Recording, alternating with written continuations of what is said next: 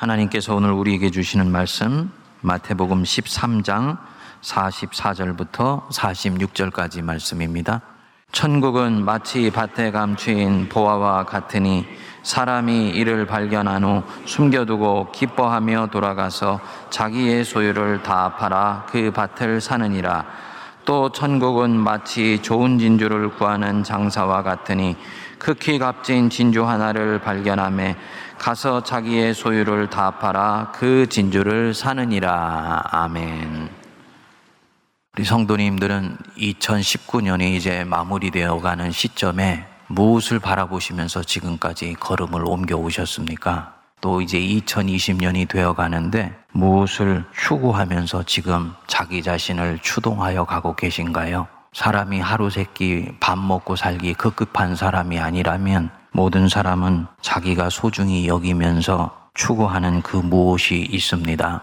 일컬어서 가치라고 이야기를 합니다. 이것은 손에 잡히는 것도 아니고 눈에 보이는 것도 아니지만 어떤 사람으로 하여금 애쓰게 하며 경주하게 하며 때로는 자기 자신이 가지고 있는 시간과 물질을 쓰게 하며 심지어는 인생 전체를 통째로 던지도록 만들기도 합니다. 우리 예수님이 오늘 우리에게 가르쳐 주시는 이 비유 말씀을 통해서 적어도 그가 그리스도인이라면 그가 적어도 예수를 믿는 사람이라면 그 사람은 어떤 가치를 추구하고 가며 그것을 자기 손에 쥐기 위하여 어떤 마음가짐과 태도를 가져야 되는가에 대해서 말씀을 합니다. 고대로부터 재난이 많고 전쟁이 많은 지역에 사는 사람들은 자기의 재산과 보물을 땅 속에다 묻어놓는 그런 문화를 가지고 있었습니다. 아시아와 아프리카의 길목에 해당되는 이 팔레스타인 지역도 외세의 침략이 많아서 바로 이런 비슷한 문화를 가지고 있었습니다. 사람들이 보화를 땅 속에 묻어두었던 것입니다. 이런 문화적 배경을 잘 아는 우리 주님이 천국이 어떻게 사람들에게 발견되고 어떻게 그것을 손에 쥐어 나갈 수 있는지에 대해서 말씀하는 것입니다. 44절을 여러분 한번 보시면 천국은 마치 밭에 감추인 보화와 같으니라. 천국은 길에 드러나 있는 것이 아니고 감추어져 있는 것이다. 라고 말씀합니다. 천국 혹은 하나님의 나라면 저나 우리 성도님들이 수도 없이 교회를 다니면서 들어온 말씀입니다만 이걸 들을 때는 알 것 같은데 시간이 지나면은 명료하지 않다고들 얘기를 합니다. 수없이 듣지만 그 실체가 분명하게 잡히지를 않는 것입니다.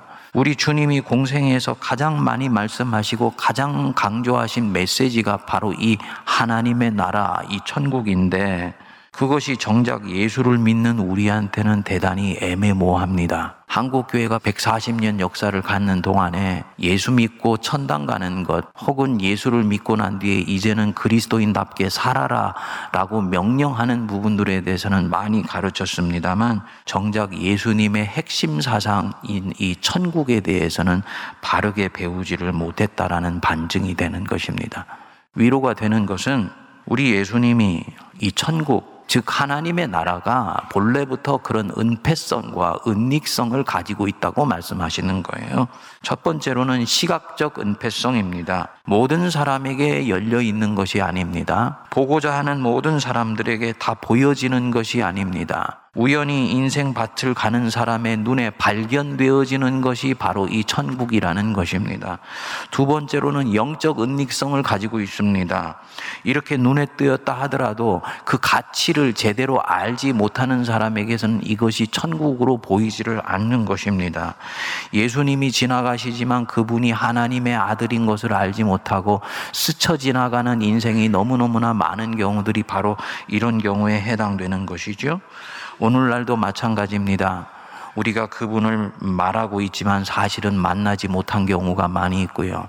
그분을 안다고 얘기하지만 머리로만 알지 가슴까지 부딪혀 오지 않은 경우에는 인격적인 만남이 이루어진 것이 아니기 때문에 이런 경우는 사실 안다고 이야기할 수가 없는 것입니다. 은폐되어 있고 은닉되어 있는 분이에요. 그러면은 어떻게 이분이 우리 가슴 속에 다가오며 예수님이 아니라도 어떻게 이 하나님의 나라가 내게 쥐어질 수 있느냐? 예수님은 계속해서 말씀하십니다. 44절 다시 돌아가 보시면 천국은 마치 밭에 감추인 보화와 같으니 사람이 이를 발견한 후 숨겨두고 기뻐하며 돌아가서 자기의 소유를 다 팔아 그 밭을 사느니라. 수도 없이 들어왔던 말씀일 것입니다. 그런데 여러분, 이 말씀이 정상적인 말씀으로 지금 들려오시나요? 지금 이 밭 가는 농부는 아마도 소장농이었던 것 같습니다. 다른 사람의 밭을 대신 갈아주고 있었는데 그 밭에서 보물이 발견이 된 것입니다.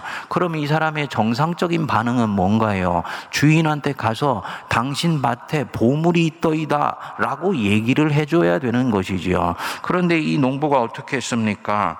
이런 방구도 하지 않고 집에 얼른 돌아가서는 자기 소유를 다 팔아서 그 밭을 통째로 사버린 것입니다. 대단히 비도덕적이고 비윤리적인 행동을 하고 있는 거예요. 비유 속에 이런 경우들이 반드시 들어있다 그랬죠. 뭔가 앞뒤가 맞지 않고 점프가 일어나고 반전이 일어난 경우들. 그런데 바로 그 속에 복음이 들어있고 바로 그 속에 하나님 나라 백성, 하나님의 뜻을 쫓아가는 백성들의 삶의 윤리가 들어있다고 말씀을 드렸었습니다.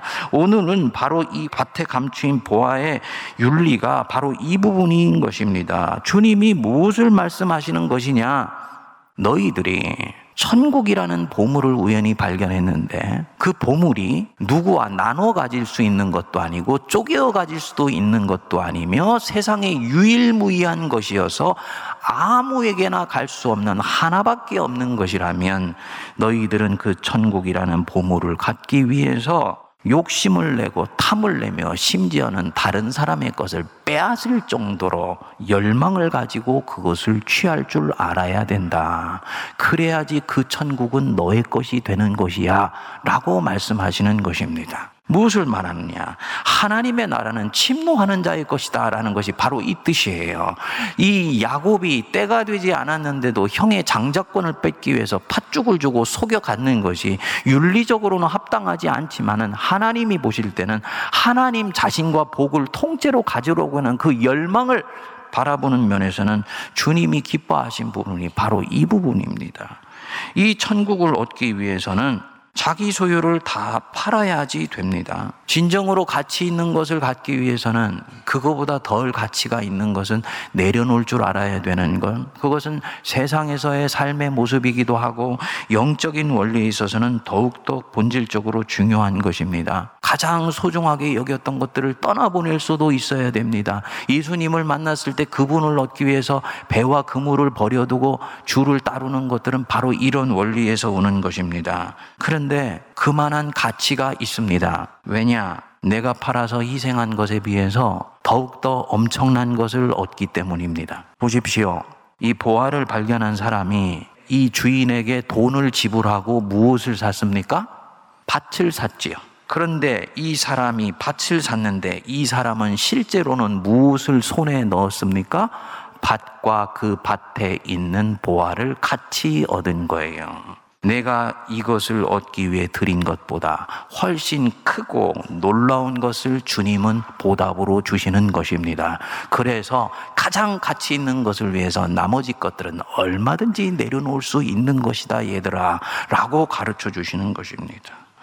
우리가 인생밭을 갈게 되면서 발견하는 이 보화, 저는 이것을 하나님 자신이라고 읽습니다. 하나님이 어느 날 제가 가는 인생의 길 한복판을 가로막고 서십니다. 이전에는 그분의 가치를 알지 못했는데 그분이 우리 영의 눈을 열어서 하나님 자신이라고 가르쳐 주시는 거예요. 그리고 그것 때문에 하나님을 이제는 알아볼 수 있게 됩니다. 그분 때문에 이제는 그분을 얻기 위해서 혹은 그분과 동행하면서 사는 삶의 기쁨을 놓치지 않기 위해서 내 삶의 많은 것들을 조금씩 조금씩 내어놓기 시작합니다. 성경은 이것을 희생이라고 얘기를 합니다만 사실 이 사람에게는 그것이 희생으로 다가오지를 않습니다. 왜냐하면 가장 귀한 것을 지금 가져 나가고 있기 때문입니다. 그래서 내가 가장 소중히 여긴 것들을 떠나보내기도 하지요. 하나님의 뜻을 집요하게 쫓기도 합니다. 하나님의 나라를 내 삶에 이루려고 몸부림치기도 합니다. 하나님 자신을 지금 쫓고 있는 과정인 것입니다. 이 사람 편법을 쓰고 있지만 정도로 가고요. 자기 자신이 입술을 다무는 것이 지금은 오히려 보신을 위해 좋은 것이지만 용기를 내어서 입을 열기도 합니다. 그것이 하나님 뜻이라고 믿기 때문입니다. 다치지 않기 위해서 뒤척거리기도 하고 잠 못 이루는 밤을 갖기도 합니다. 이 모든 것 하나님을 쫓는 과정 속에서 나오는 대가입니다. 그런데 이 사람이 결국은 어떻게 되느냐? 다른 사람이 볼 때는 고생하며 사는 것 같은데 결과적으로는 그분만 얻는 것이 아니라 그분이 가지고 계신 모든 것들이 덤으로 이 사람 손에 혹은 자손에게 오게 되는 것입니다. 하나님의 나라의 원리예요. 보십시오. 아브라함이 신앙의 완숙기에 이르게 되니까 백세 얻은 아들을 하나님께 모리아산에 갖다 바치려고 하지 않습니까? 하나님이 이 아브라함의 믿음을 너무너무나 기뻐하셨습니다. 그날 아브라함은 다른 것을 얻은 것이 아니에요. 하나님 자신을 통째로 얻었습니다. 하나님의 마음을 송두리째 가져가 버렸기 때문입니다.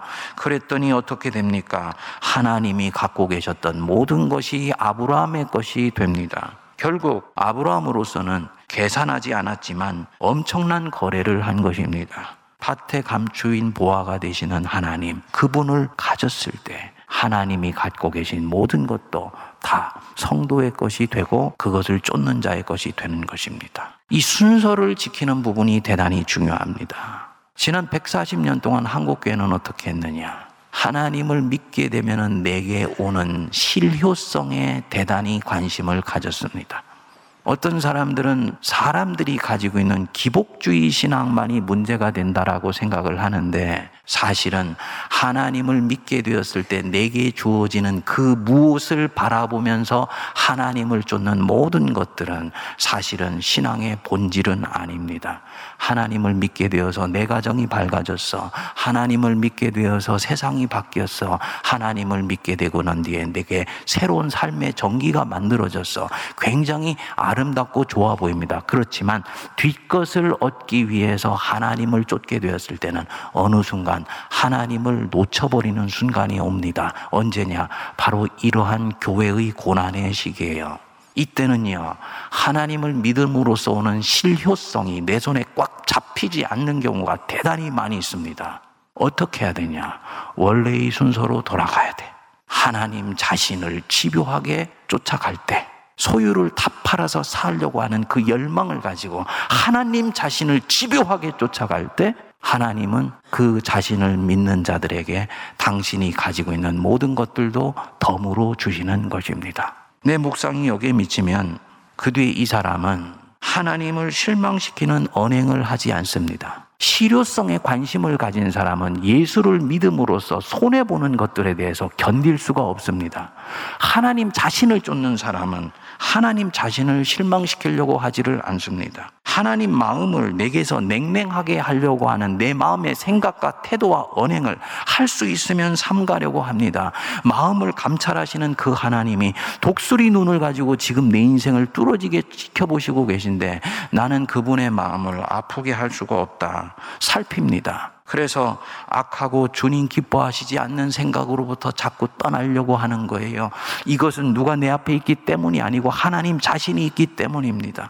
성도님들과 제가 마음속에 일어나는 모든 생각이 다 하나님이 주시는 생각이라고 생각하면 안 되지요. 심지어는 내 안에 떠오르는 생각 중에서 이성적인 생각들, 상식적인 판단들, 혹은 내가 이때까지 해왔던 경험에 근거한 그 무엇들까지도 들여다보면 하나님이 넣어주신 주신 생각이 아니고 사실은 가면 쓴 천사와 같이 교묘하게 술수를 써서 원수가 내 마음속에 넣어준 생각인 경우 대단히 많이 있습니다.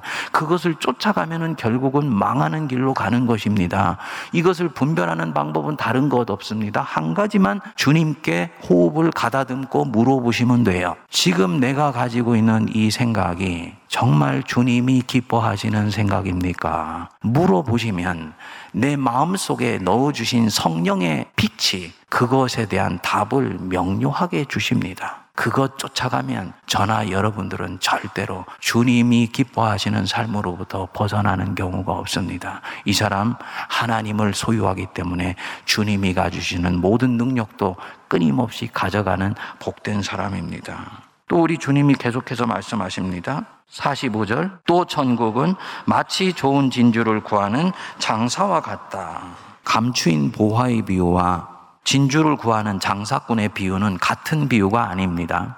감추인 보화의 비유는 천국을 우연히 발견한 경우라면 이 장사꾼의 비유는 천국을 추구하고 탐구한 결과로서 마침내 얻게 되는 것을 말씀하는 것입니다. 자세히 보시지요. 그런데 또 천국은 마치 좋은 진주를 구하는 뭐와 같다? 장사다. 근데 이게 원래 성경에는 보면은 장사꾼으로 나와 있어요. 천국이 장사꾼이다. 천국이 사람이다. 그 뜻입니다. 즉, 천국이 사람이라는 것은 걸어 다니는 사람이 천국이 될 수 있다는 것을 얘기를 하는 거지요. 당연히 그렇습니다.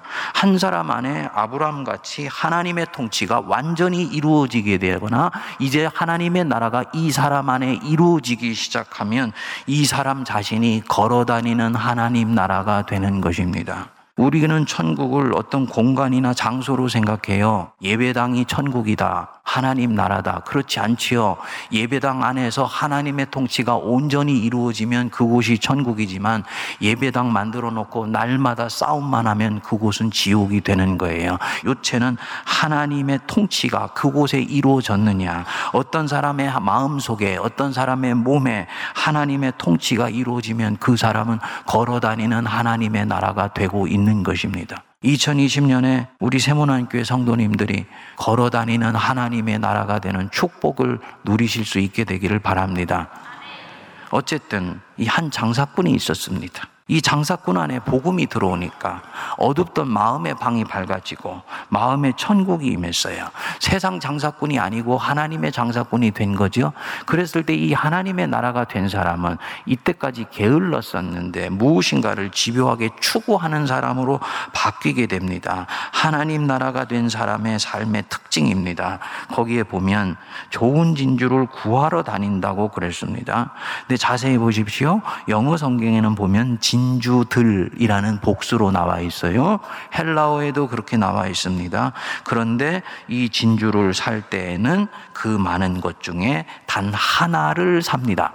그리고 이 하나를 사기 위해서 자기의 소유를 다 팔아요. 그것이 바로 걸어 다니는 하나님 나라의 삶의 특징이라는 것입니다. 이 장사건 헬라어로는 안스로포스 엠포로스라 그래서 점포를 운영하는 장사꾼이 아니고 딜러, 무역상입니다. 우리 주님이 의도적으로 엠포로스라는 단어를 쓰셨습니다. 이유가 있습니다. 무역상은 여기서 물건을 사서 저기에다가 팔고 이윤을 남기죠? 그리고 그 이윤으로 또다시 물건을 어디선가 사서 다른 곳에 팔고 또 이윤을 납니다. 그래서 끊임없이 부를 축적해 나가는 사람이 바로 이 무역상이에요. 그런데 이 천국이 된 무역상은 소유를 다 팔아서 진주 하나를 삽니다. 하나님의 나라가 된 무역상은 그렇게 한다는 거예요. 우리 주님이 이렇게 말씀하시고는 비유의 끝을 맺습니다. 도대체 장사꾼이 이 진주를 가지고 무엇을 하는지에 대해서는 말씀을 안 하시고 비유를 종결해요. 그런데 바로 이 속에 이 비유의 보물이 들어 있습니다. 무슨 얘기냐? 이 무역상이 계속 무역을 하려면 항상 새로운 좋은 물건을 가지고 거래를 할 수 있는 여분의 돈을 가지고 있어야 할 것 아닙니까? 그것이 아니면 돈으로 환전할 수 있는 땅이나 다른 값비싼 물건을 가지고 있어야 되지요. 그런데 이 사람이 소유를 다 팔아서 큰 진주를 산 것입니다. 마치 대한민국이 너무너무 사랑스러우니까 대한민국을 통째로 산 것과 마찬가지입니다. 그런데 정작 이 사람이 새로운 거래를 한 좋은 물건을 발견하게 됐습니다. 문제는 무엇이냐? 대한민국이라는 이 통째로 산 물건을 사줄 수 있는 거부를 만날 수 있기 전까지는 이 사람은 더 이상 무역을 할 수가 없는 것입니다. 여기에 주님이 우리에게 주시는 복음의 비밀이 들어 있습니다. 이 하나님의 나라가 된 사람, 그 진주가 무엇이건 자기의 마음을 가져가 버린 가장 가치 있는 것을 만났을 때 장사꾼이 심지어는 장사꾼 되기를 그치는 한이 있더라도 그것을 손에 쥐려고 전심전력한다는 것입니다. 심지어는 장사꾼으로서의 자기의 직업까지도 포기할 수 있을 정도로 이것 하나를 집요하게 쫓아간다는 거예요. 그것이 걸어 다니는 하나님 나라가 사는 삶의 모습이다라는 것입니다. 예수님은 이 진주가 무엇인지 말씀하지 않았습니다. 예수 그리스도가 바로 이 진주일 수도 있고, 자기 인생에 어쨌든 가장 소중한 가치를 가진 그 무엇일 수도 있지요. 저 같은 경우는 하나님 자신이 저에게는 가치입니다. 다 좋습니다. 중요한 것은 단순하고 소박하고 진솔한 마음으로 자기 존재 전체를 통째로 쏟아부어서 거기에 내 자신을 올인하고 싶은 그 무엇을 발견했다라는 것. 바로 이것이 우리에게는 소중한 거예요. 이 사람은요, 그렇게 사는 자체로 행복합니다. 그렇게 살면 서 조금씩 조금씩 하나님의 나라가 확장되는 것을 꿈꾸는 바로 그 자체로 이 사람에게는 기쁨인 것입니다. 아브라함이 자기 아들 이삭을 바칠 때 무슨 생각을 했을까요, 여러분? 여러분, 이 세상에 자기 아들을 하나님께 드리고 그것에 대한 대가로 얻을 수 있는 그 무엇을 생각할 수가 있을까요? 작년에 우리 교회 고등학교 3학년 자녀를 둔 부모가 아이가 갑작스럽게 세상을 떠나서 일주기가 되어서 기도를 받으러 왔더라고요. 그때도 지금도 저는 그분 앞에서 이 고난을 통해서 하나님이 젊은 두 부부에게 무엇을 주실 수 있을 것인가에 대해서 답을 하지를 못합니다. 이유가 뭐냐? 생때 같은 자식 먼저 무덤에 보낸 그 부모 심정에 그것을 희생하고라도 얻을 수 있는 그 어떤 것은 상상할 수가 없는 것이기 때문입니다. 근데 이 아브라함이 백세 얻은 아들을 하나님께 드리지 않습니까? 더군다나 이 아들 안에는 약속이 들어있잖아요. 이 아들을 하나님께 드린다는 것은 여태까지 자신의 삶 전체를 통째로 부정하는 것과 마찬가지입니다. 그런데 아브라함은 그렇게 해요. 왜냐? 아들보다 훨씬 소중한 그분이 내게 말씀하시고 있기 때문입니다. 아들을 잃는 것보다도 하나님을 잃는 것을 이 아브라함은 더욱더 두려워하는 거예요. 마치 무역상이 너무나 소중한 것을 발견하니 그건 놓치고 싶지 않아서 무역상으로서의 자기의 직업을 내려놓고라도 그것을 추구하는 것과 마찬가지입니다. 이 신앙의 경지에 들어가게 됐을 때 세상도 나도 간곳 없고 구속하신 주님만 보입니다.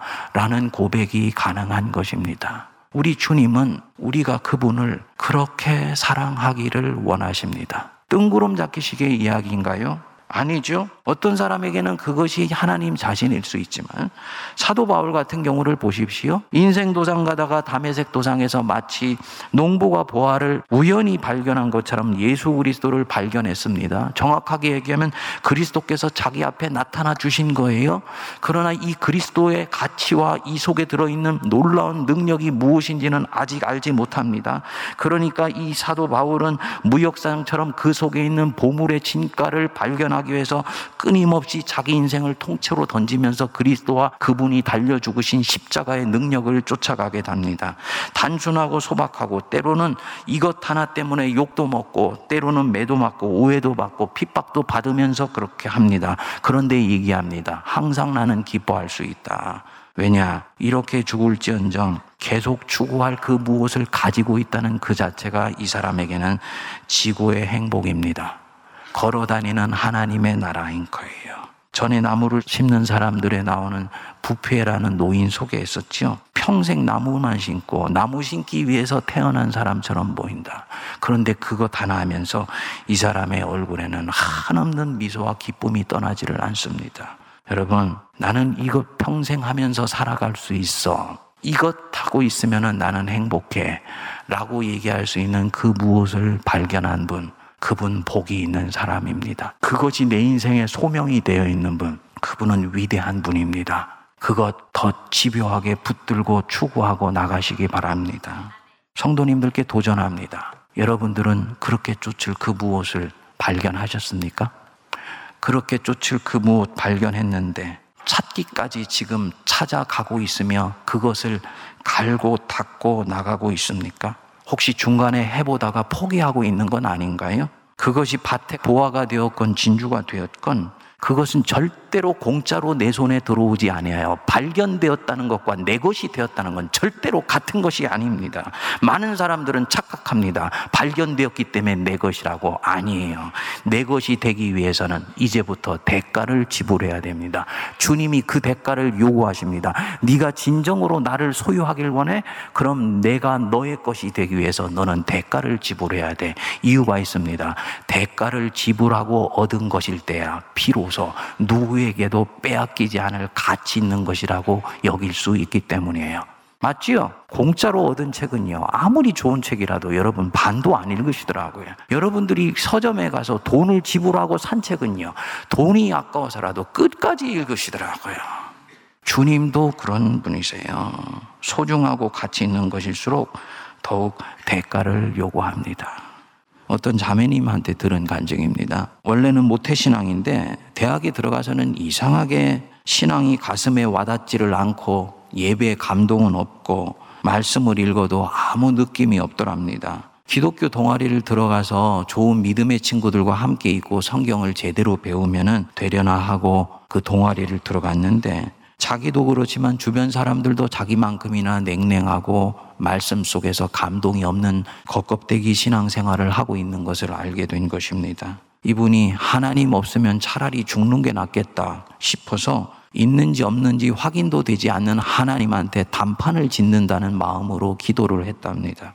하나님, 당신이 정말 살아계신 분 맞다면 1년 안에 저에게 확신을 주시고 당신의 살아계신 모습을 제가 만날 수 있게 해 주십시오.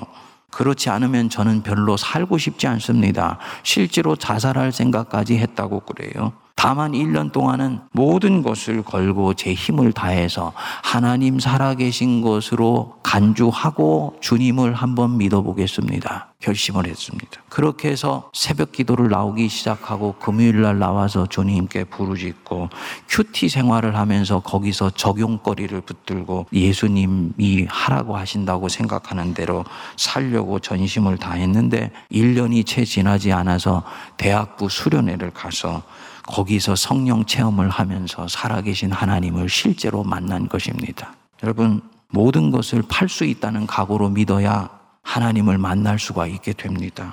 그리고 그분 나라가 내 삶에 치고 들어와서 나를 주장해 가시게 되는 거예요.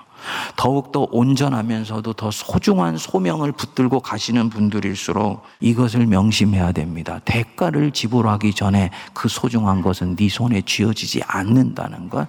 그래서 눈물을 흘리며 씨를 뿌리는 자가 결국은 기쁨으로 단을 거둔다. 눈물을 흘리며 씨를 뿌리기 전에는 기쁨으로 단을 거두는 역사는 소중한 것일수록 나타나지를 않습니다. 그렇기 때문에 소명을 붙들고 가는 걸음에는 어떤 경우에서도 낙심하면 안 되는 것입니다. 2019년 마지막 주일에 여태까지 2019년 동안에 하나님을 추구하며 하나님의 소명을 쫓아서 온 걸음인데 내가 생각한 대로 일이 풀리지 않고 뜻을 이루는 것으로부터 점점 거리가 멀어지는 것 같아 낙심하고 그 마음속에 어두운 그림자가 끼어 있는 분들이 계십니까? 오늘 주님이 주신 이 말씀 속에서 빛을 발견하시고 다시 일어나는 은혜가 임하게 되기를 바랍니다. 너 발견한 것 잘했어. 너 그것에 반응하여서 네 것을 드리려고 한 것 잘했어. 그렇지만 네가 가진 소유를 다 팔아서 드렸을 때 마침내 그것은 때가 되면 내 것이 되는 것이니 낙심하지 말고 계속 믿음의 경주를 집요하게 추구해라. 그런 네가 바로 걸어 다니는 하나님 나라가 되고 있는 것이다. 내가 너를 기뻐한다. 말씀하시는 주의 음성을 들으시기를 바랍니다. 기도하겠습니다. 하나님 아버지, 천국은 마치 밭에 감추인 보화와 같으며 좋은 진주를 구하는 장사와 같으니 발견했을 때는 그것을 갖기 위하여 자신을 드려야 하며 갖게 되었을 땐 또다시 온전케 되기 위하여 추구하고 또 추구해야 된다라고 말씀하여 주심을 감사합니다. 이 말씀 앞에 그대로 서게 하여 주셔서 우리들의 마음판이 비춰 보여지게 하여 주시고 하나님이 주시는 견책과 꾸짖음과 또 위로와 또한 용기를 갖게 하여 주옵소서. 예수님 이름으로 기도하옵나이다. 아멘.